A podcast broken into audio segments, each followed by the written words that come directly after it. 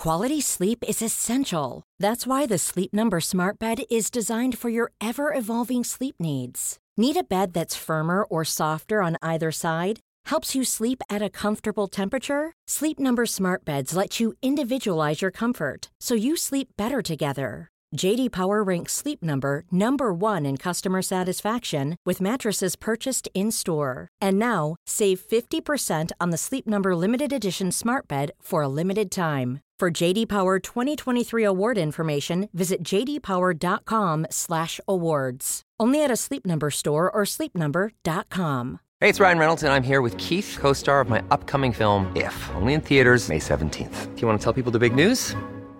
All right, I'll do it. Sign up now and you'll get unlimited for $15 a month in six months of Paramount Plus Essential Plan on us. Mintmobile.com slash switch. Upfront payment of $45 equivalent to $15 per month. Unlimited over 40 gigabytes per month. Face lower speeds. Videos at 480p. Active Mint customers by 531.24 get six months of Paramount Plus Essential Plan. Auto renews after six months. Offer ends May 31st, 2024. Separate Paramount Plus registration required. Terms and conditions apply if rated PG. Most of the time when we get sick, we expect to suffer through it and end up with immunity to that disease, or at least the knowledge that we won't be hit so hard if we get it a second time. A bout with the mosquito borne dengue virus, also known as breakbone fever, is very different. It can actually increase the chance that a second encounter with the virus will end with a hemorrhagic fever.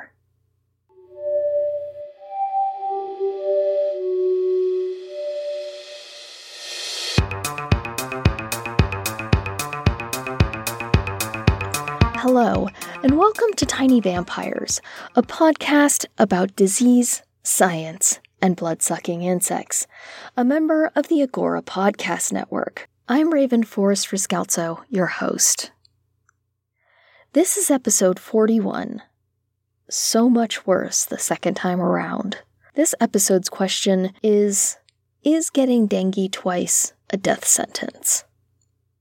This fear comes from a very strange phenomenon that getting the virus more than once increases your chance of having such a severe reaction to the virus that you can die from it. We can all understand that through the process of this information getting passed from one person to another, the nuance gets trimmed away, leaving the certain death misconception behind. To be honest, even what I just said about the increased chance of a severe reaction is an oversimplification, but we'll clear that up as we go. To understand why having one run in with dengue can make the next run in worse, let's learn more about the virus and the disease that it causes. The mosquitoes that transmit dengue are two incredibly successful species Aedes aegypti and Aedes albopictus. They are really good at taking advantage of human made habitats. So they have spread to nearly every place where there are people and warm weather. Dengue infections are commonplace in more than 100 countries, meaning that 40% of the world's population is at risk of the disease. Most dengue cases are in children under the age of 15. One really important thing is that dengue isn't one virus, it's four. Each of these four viruses are similar enough to each other that they cause the same disease and thus have the same name, dengue. But the proteins on the outside of the four flavors of dengue are different from each other, changing how our immune system reacts to them ever so slightly. When a virus comes in a range of flavors like this, we call them serotypes. Regardless of serotype, only one in four people who are bitten by an infected mosquito end up with any symptoms. When symptoms do show up, you are said to have dengue virus disease, which is associated with fever, eye, bone, and joint pain. In a CNN article, Jeanette Potter described her bout with dengue virus disease like this My head hurt so bad, I wouldn't wish it on my worst enemy. It hurt to move my eyes. I was getting to the point where I couldn't function mentally. I was in a fog. I was down and out in my bed for eight days straight. Your bones just hurt. That's why it's called breakbone disease. It's indescribable. I can't even articulate the crazy pain you're in. You feel like you're heavy and out of your body. Of the people who develop dengue virus disease, one in 20 of them get even worse and advance on to what's called severe dengue, a hemorrhagic fever, where the virus does significant damage to the small blood vessels all over your body. The vessels just under your skin rupture, causing a speckled rash. Places with thinner skin, like your eyes, gums, and nose, start to bleed. As those same blood vessels rupture inside of your body, your doctors begin to find blood in your vomit, feces, and urine. The fluid moves out of your circulatory system and pools around your lungs and inside your body cavity causing a serious drop in blood pressure, which in turn causes irreversible shock and death. There's no gentle way to say this. Dengue virus is a horrific disease. We've known for a while that getting one dengue serotype increases your risk of developing severe dengue if you're exposed to a different serotype.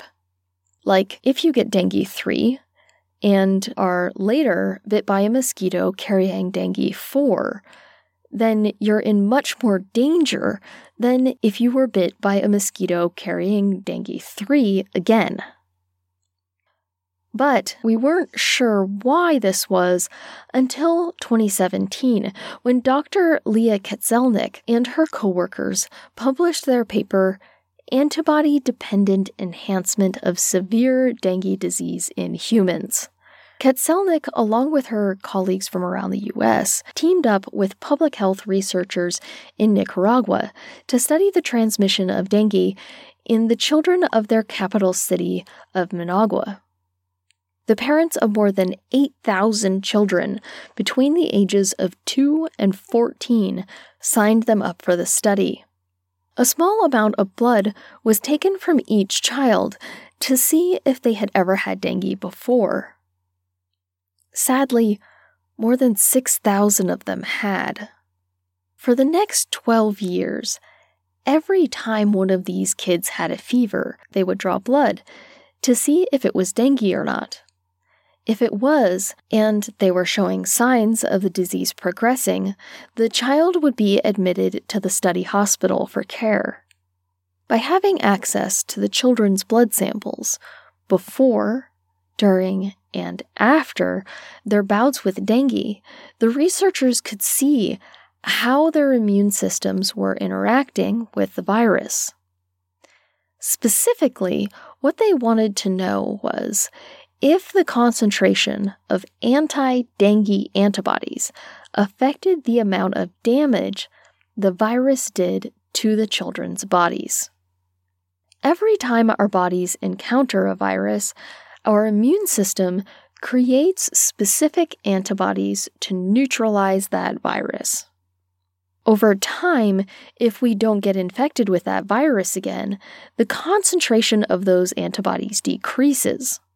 Katzelnick and her fellow investigators wanted to see if there was a connection between the number of dengue specific antibodies in a child's blood and how hard that child was hit by the disease. To put a number to the antibody concentration in each child's blood sample, they used a tool called a competitive ELISA. If you just sang Eliza in your head, you aren't the only one. Anyway, A competitive ELISA starts off with a small plastic plate with divots in it. The bottom of the divots are covered in dengue proteins, the same proteins that our immune systems react to inside of our bodies. And here's where the competitive part comes in. A measured amount of the patient's serum, the part of the blood that contains antibodies, is added to the plate. At the same time, a measured amount of lab made antibodies that stick to dengue are also added.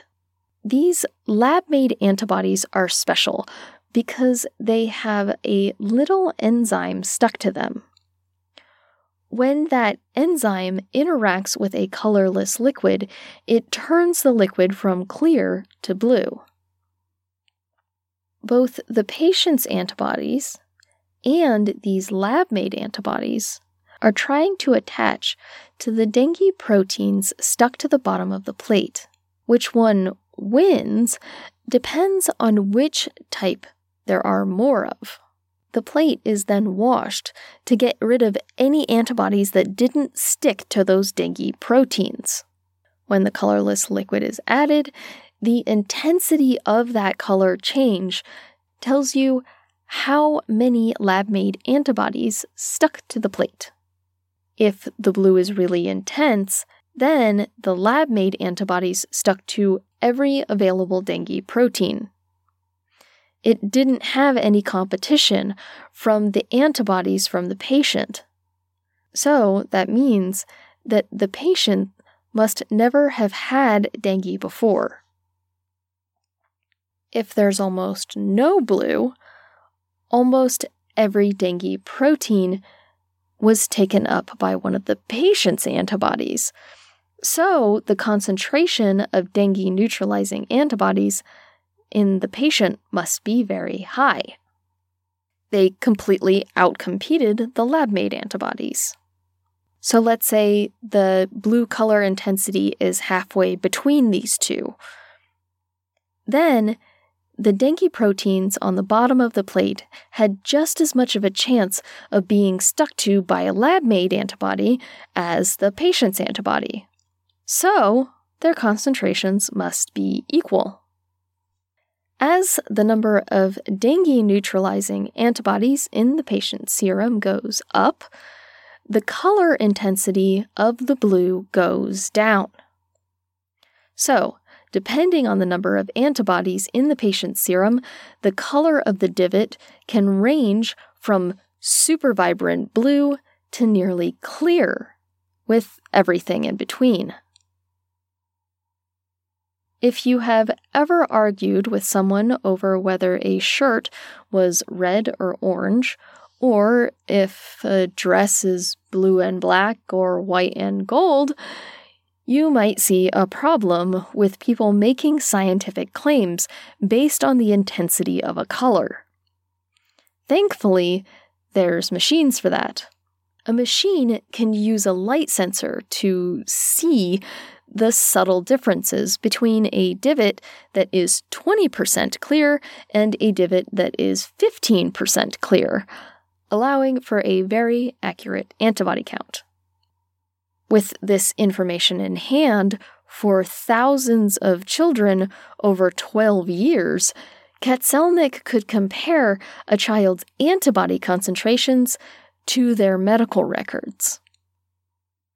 What they found was a much more complex story than the common conception that the second time you get dengue, it's fatal. The children who had high levels of dengue neutralizing antibodies had the same low chance of getting a case of severe dengue as children who had never had dengue before.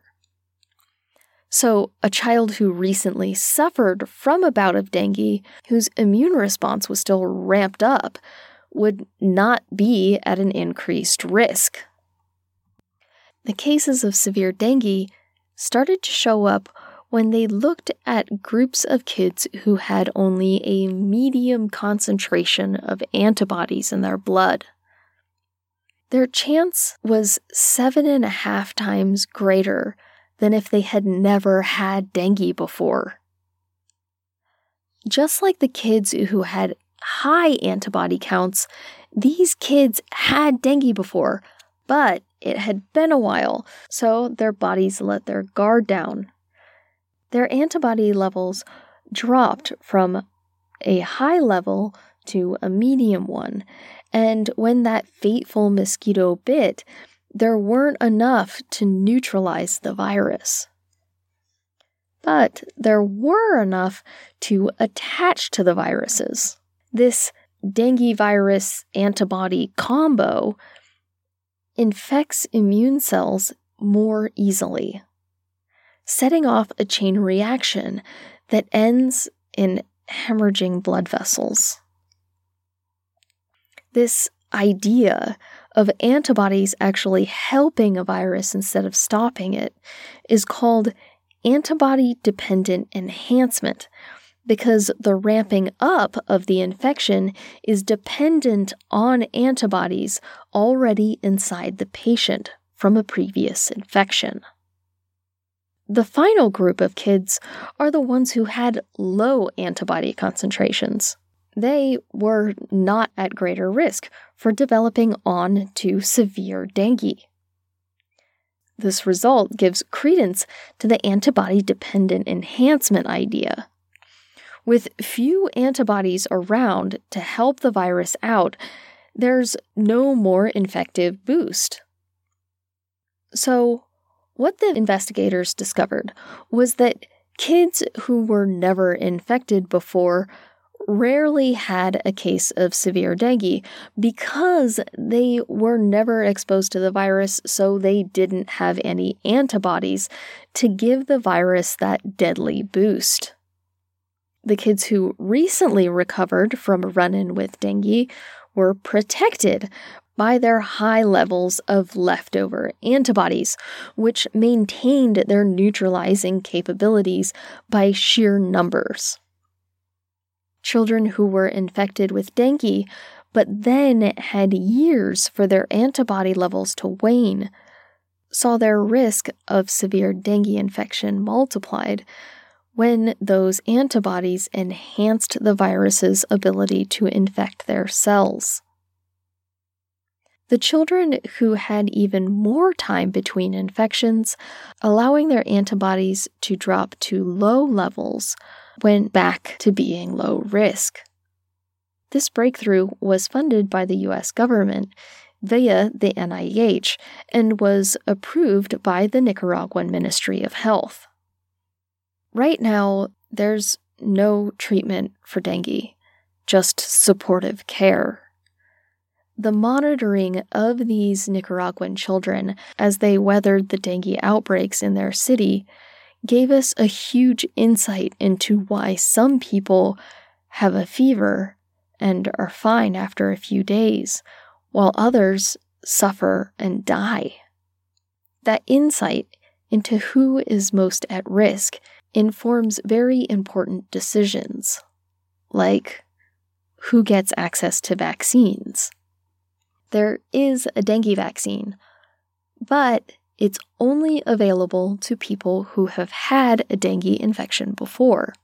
This is because the vaccine can boost someone from that dangerous medium antibody level back up to the neutralizing range. But for someone who had never had a run in with dengue, the vaccine runs the risk of putting them into that medium antibody range, and thus putting them at greater risk than they would have been without the vaccine. As you can see, this puts the vaccine in the position to do a world of good for a not insignificant chunk of the world's population who have already been exposed to the virus. But unregulated, it could also do a lot of harm.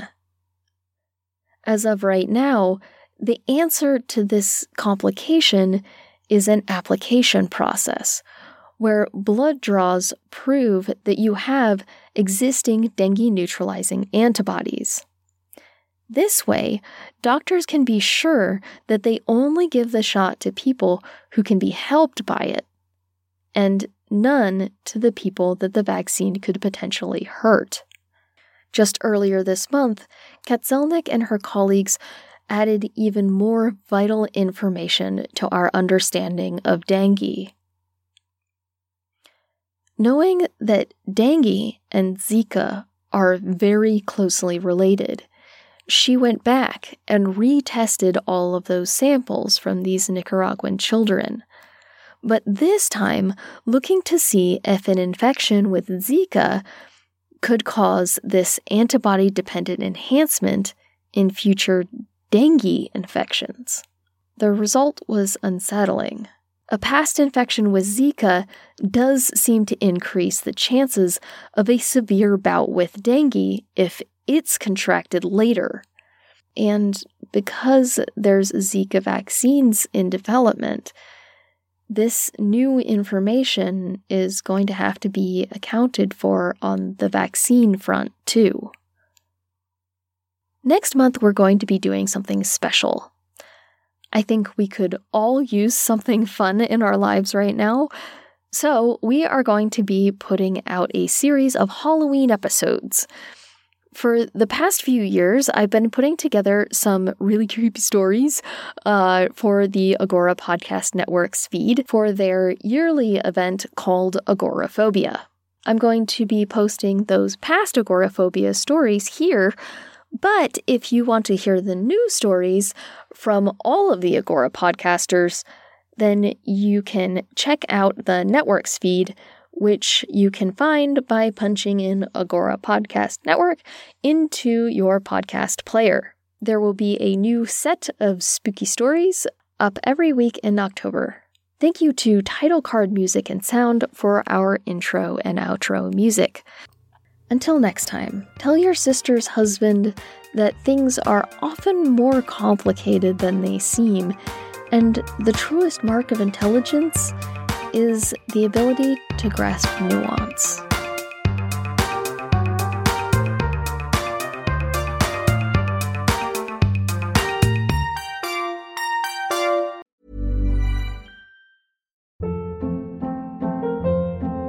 Hold up. What was that? Boring. No flavor. That was as bad as those leftovers you ate all week. Keke Palmer here, and it's time to say hello to something fresh and guilt-free. Hello Fresh. Jazz up dinner with pecan-crusted chicken or garlic butter shrimp scampi. Now that's music to my mouth. Hello Fresh. Let's get this dinner party started. Discover all the delicious possibilities at hellofresh.com.